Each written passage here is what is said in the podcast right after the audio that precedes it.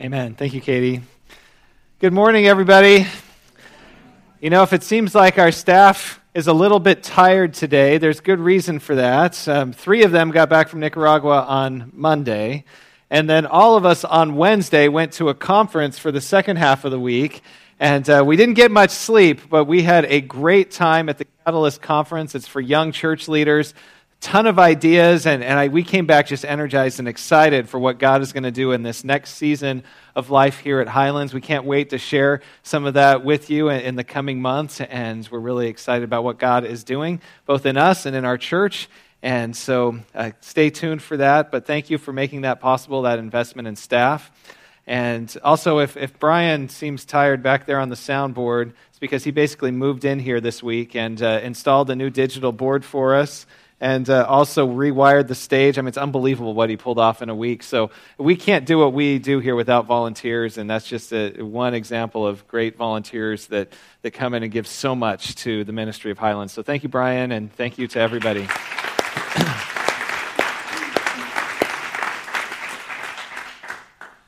All right, so last year there was a book that was released by Pastor John Ortberg, and it is called All the Places to Go. And this book is largely, as you might guess, it's largely inspired by another book, one by Dr. Seuss, called Oh, the Places We'll Go. And in this book that Ortberg wrote, he talks about all of the open doors, all of the opportunities that God lays before us in our lives.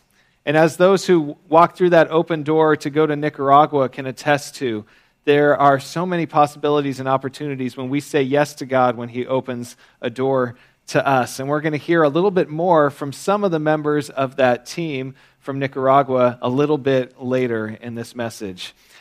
But in the fourth chapter of this book by Ortberg, he talks about an argument that he once got into back when he was in seminary with his wife's aunt.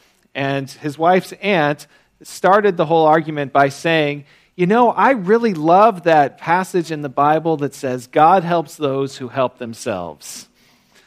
And then Ortberg replied, That's not in the Bible. And then she said back to him, Not only is it in the Bible, it's my favorite verse. And Ortberg came back to her and he said, I'm in seminary, and I'm going to bet you $20 that that is not in the Bible. Of course, the irony of, of, the fact that he was betting on the Bible hit him a little bit later on.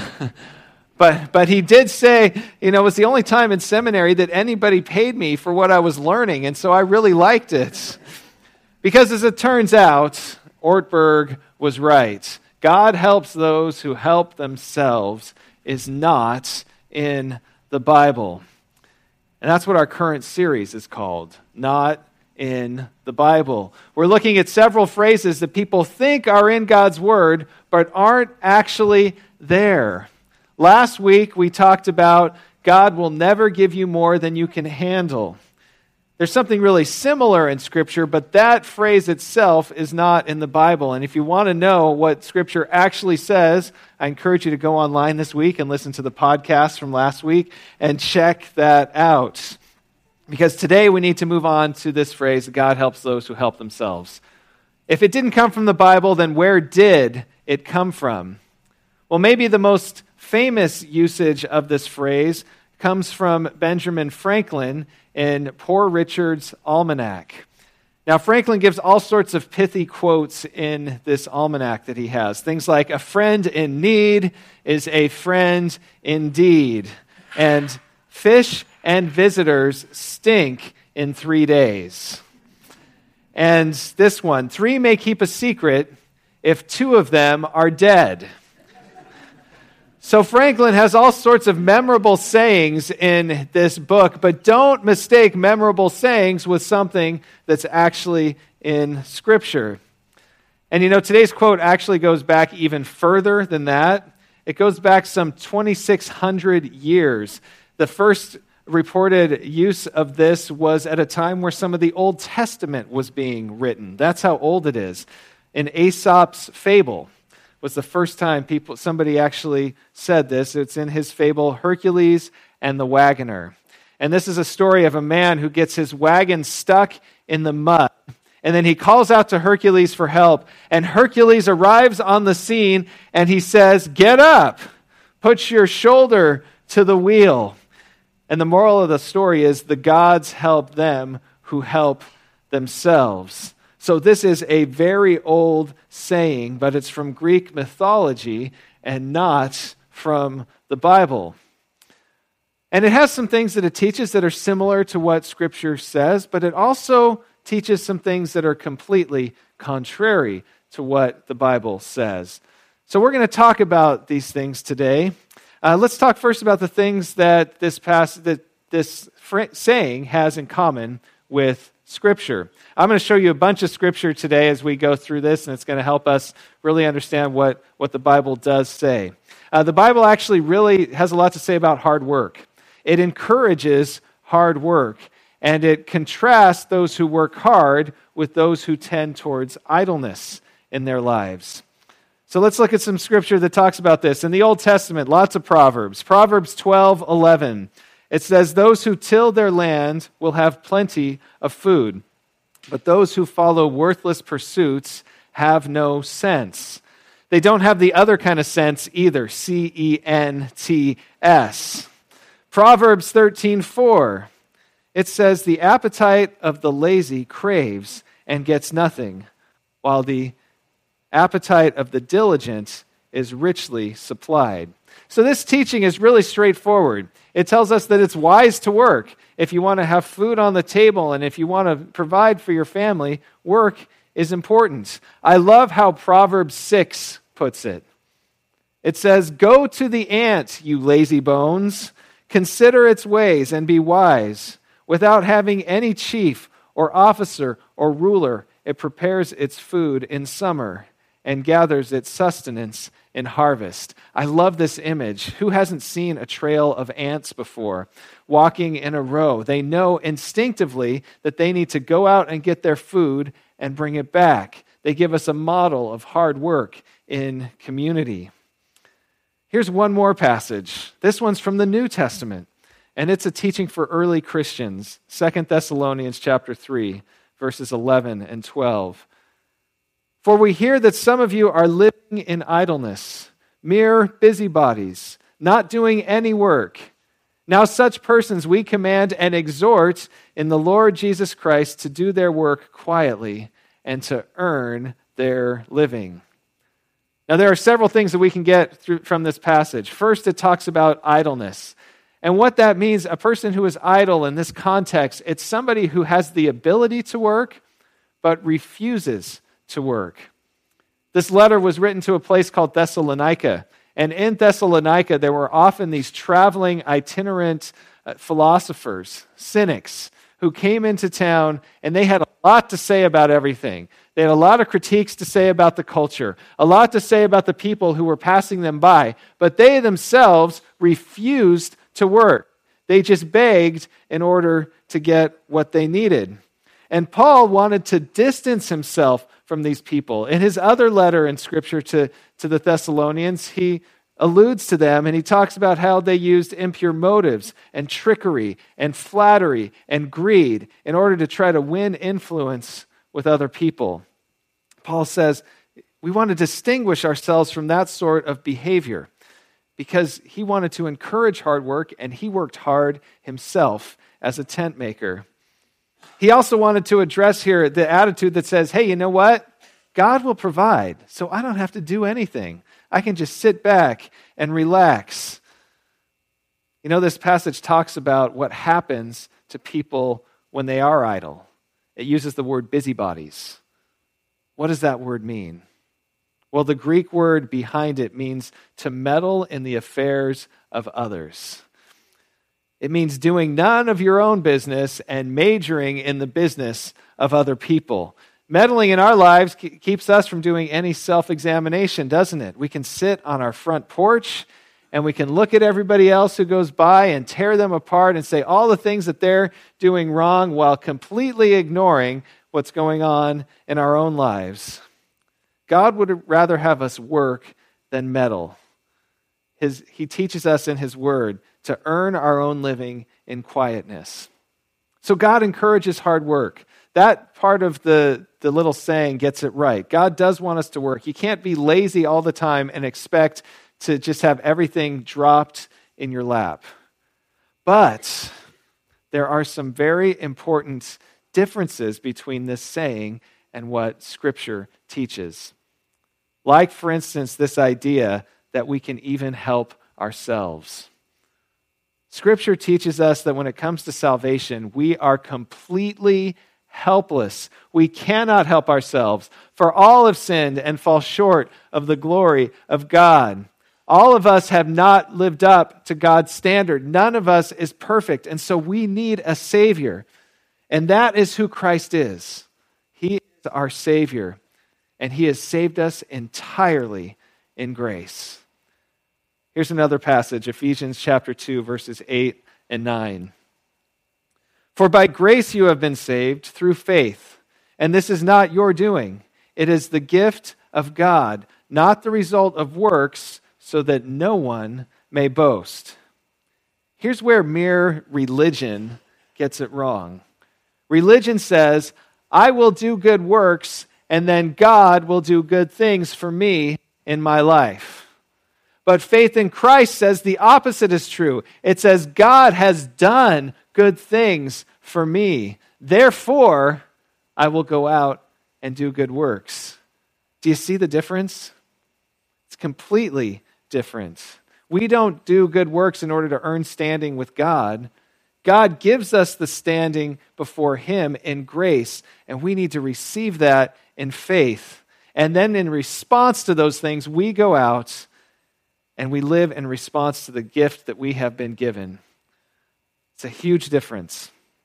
By the way, God has always operated in this way, even in the Old Testament. In the story of the nation of Israel, when they were brought out of slavery in Egypt and Moses led them out and they went through the Red Sea, you know, all of that happens before God gives them commandments. So he saves them before he gives them his commandments. God's grace, his salvation, always goes before. There was once a man who wanted to teach this to uh, a group of children at his church. And so in the Sunday school class, he, he met with them and, and he started teaching them about it. And then to see if they were getting it, he decided to ask them a series of questions. He said, If I sold my house and my car and I gave everything to the church, would that get me into heaven? And the kids got the message. They replied, No.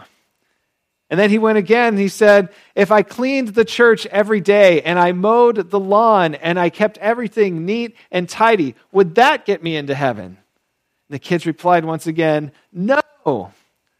And then they were, they were starting to really go with him, and the energy was building. And so he said, Well, then, if I was kind to animals and I gave candy to all the children and I loved my wife, would that get me into heaven? And the kids yelled, No. And so he said, One more question. Then how do I get into heaven? And at that, a five year old boy just yelled out, You got to be dead.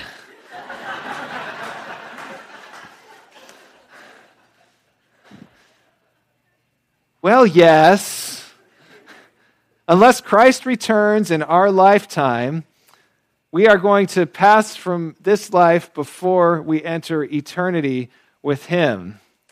But even more important than that qualification of being dead to get into heaven is the qualification of being saved from all of our wrongdoing in our entire life. And that is what Christ does for us. We're not saved because of our strength or because any works that we do, it is entirely an act of God's grace. In Christ, grace came to the weak and the ungodly like me. And I'm so thankful for that.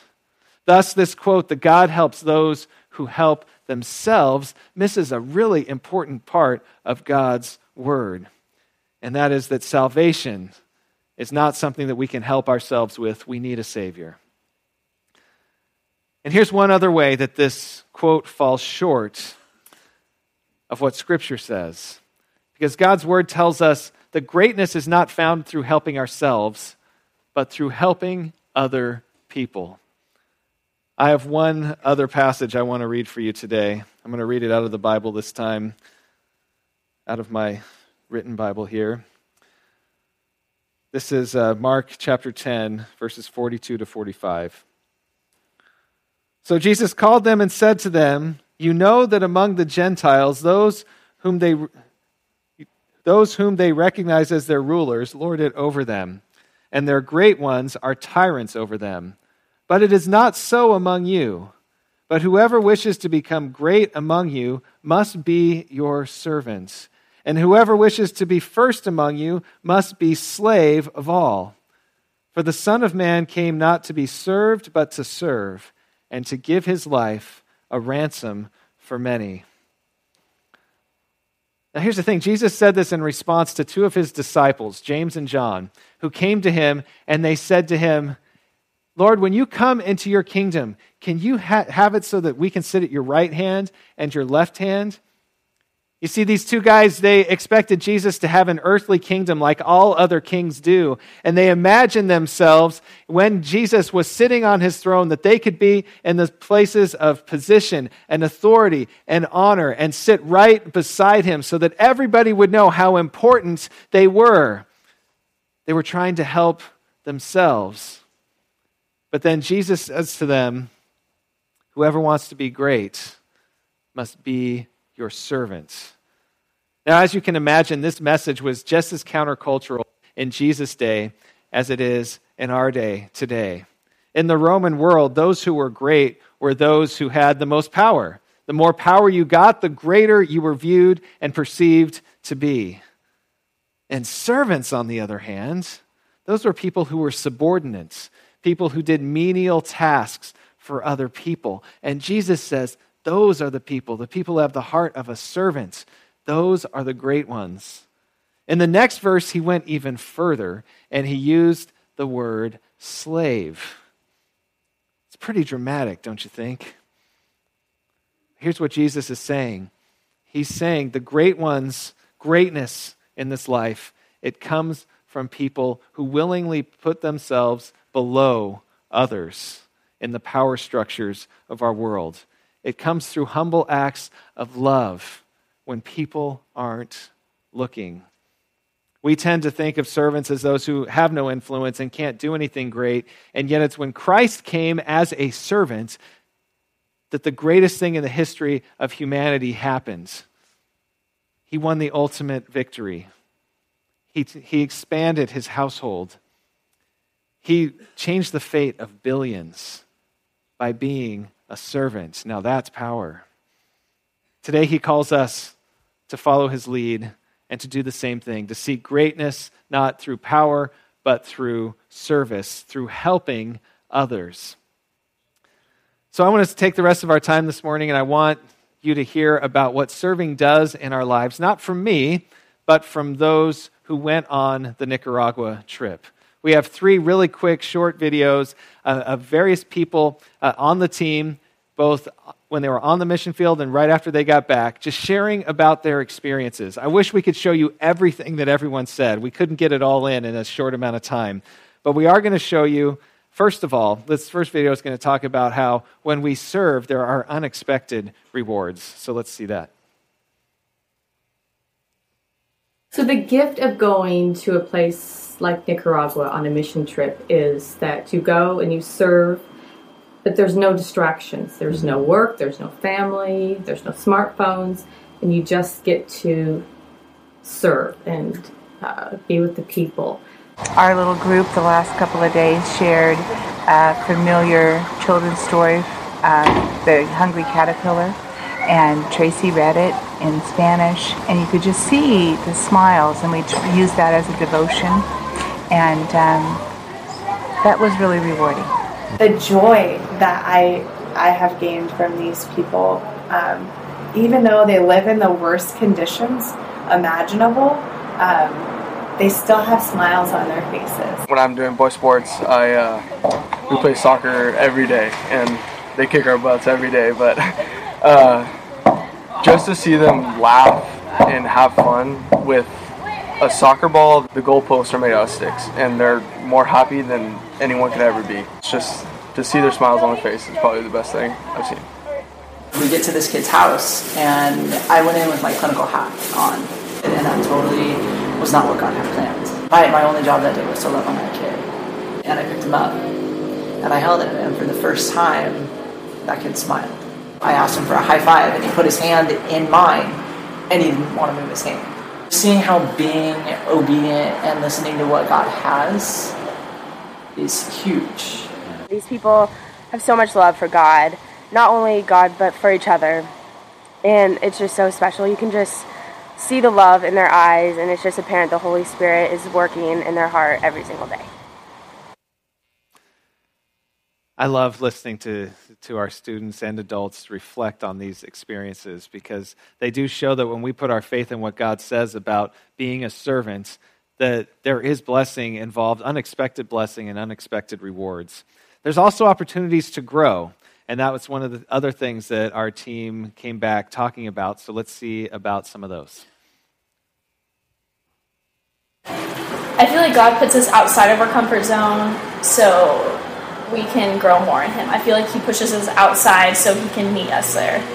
The biggest lesson that I've learned is to love unconditionally because watching my site leader love the kids at the school and watching the kids love us when they have nothing is super inspiring. I'm definitely going to take home a lot more Jesus because when I got here, I didn't feel like I had a very strong relationship with him, but through the people of Nicaragua and through the people that came on this trip with me, I feel like he has spoken to me in many different ways and taught me like countless life lessons that I'm going to be able to use for the rest of my life.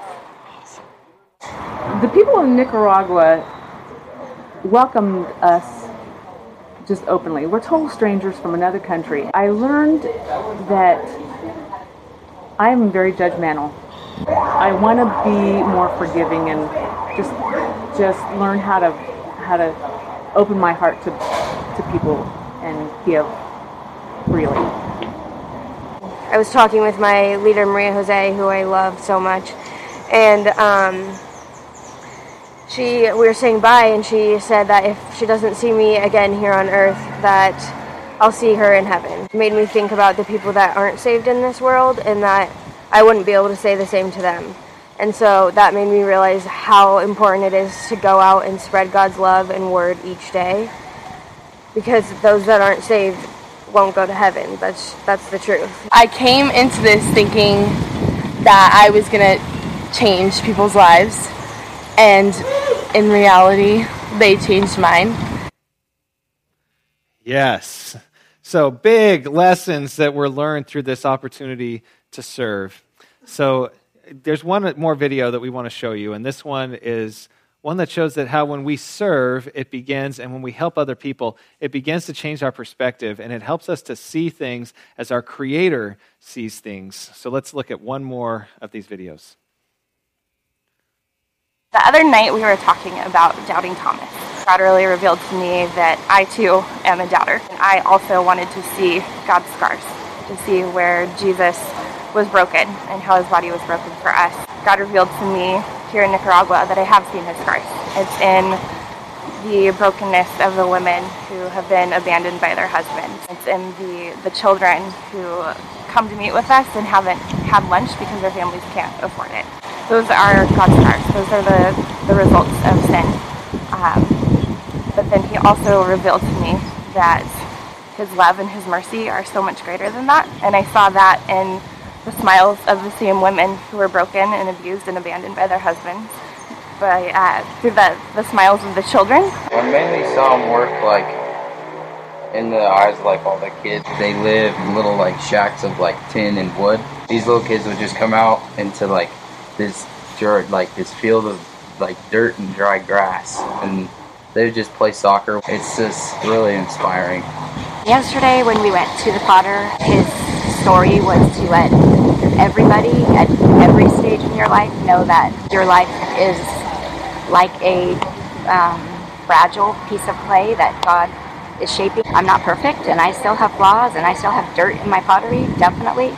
Um, but I see people completely different than I did before because I've been there and I've been through so much that I'm not going to judge people because I don't know what they've been through or what they are going through at that very moment. I have seen him move in many ways. And there's this five-year-old girl, and, and the mom was bulimic.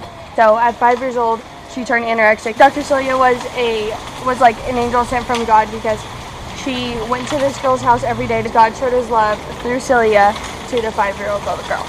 No matter how hard their living conditions may be, they still are so overjoyed every day when they wake up, just like because that they have one thing, and that's the only thing we need in life is God.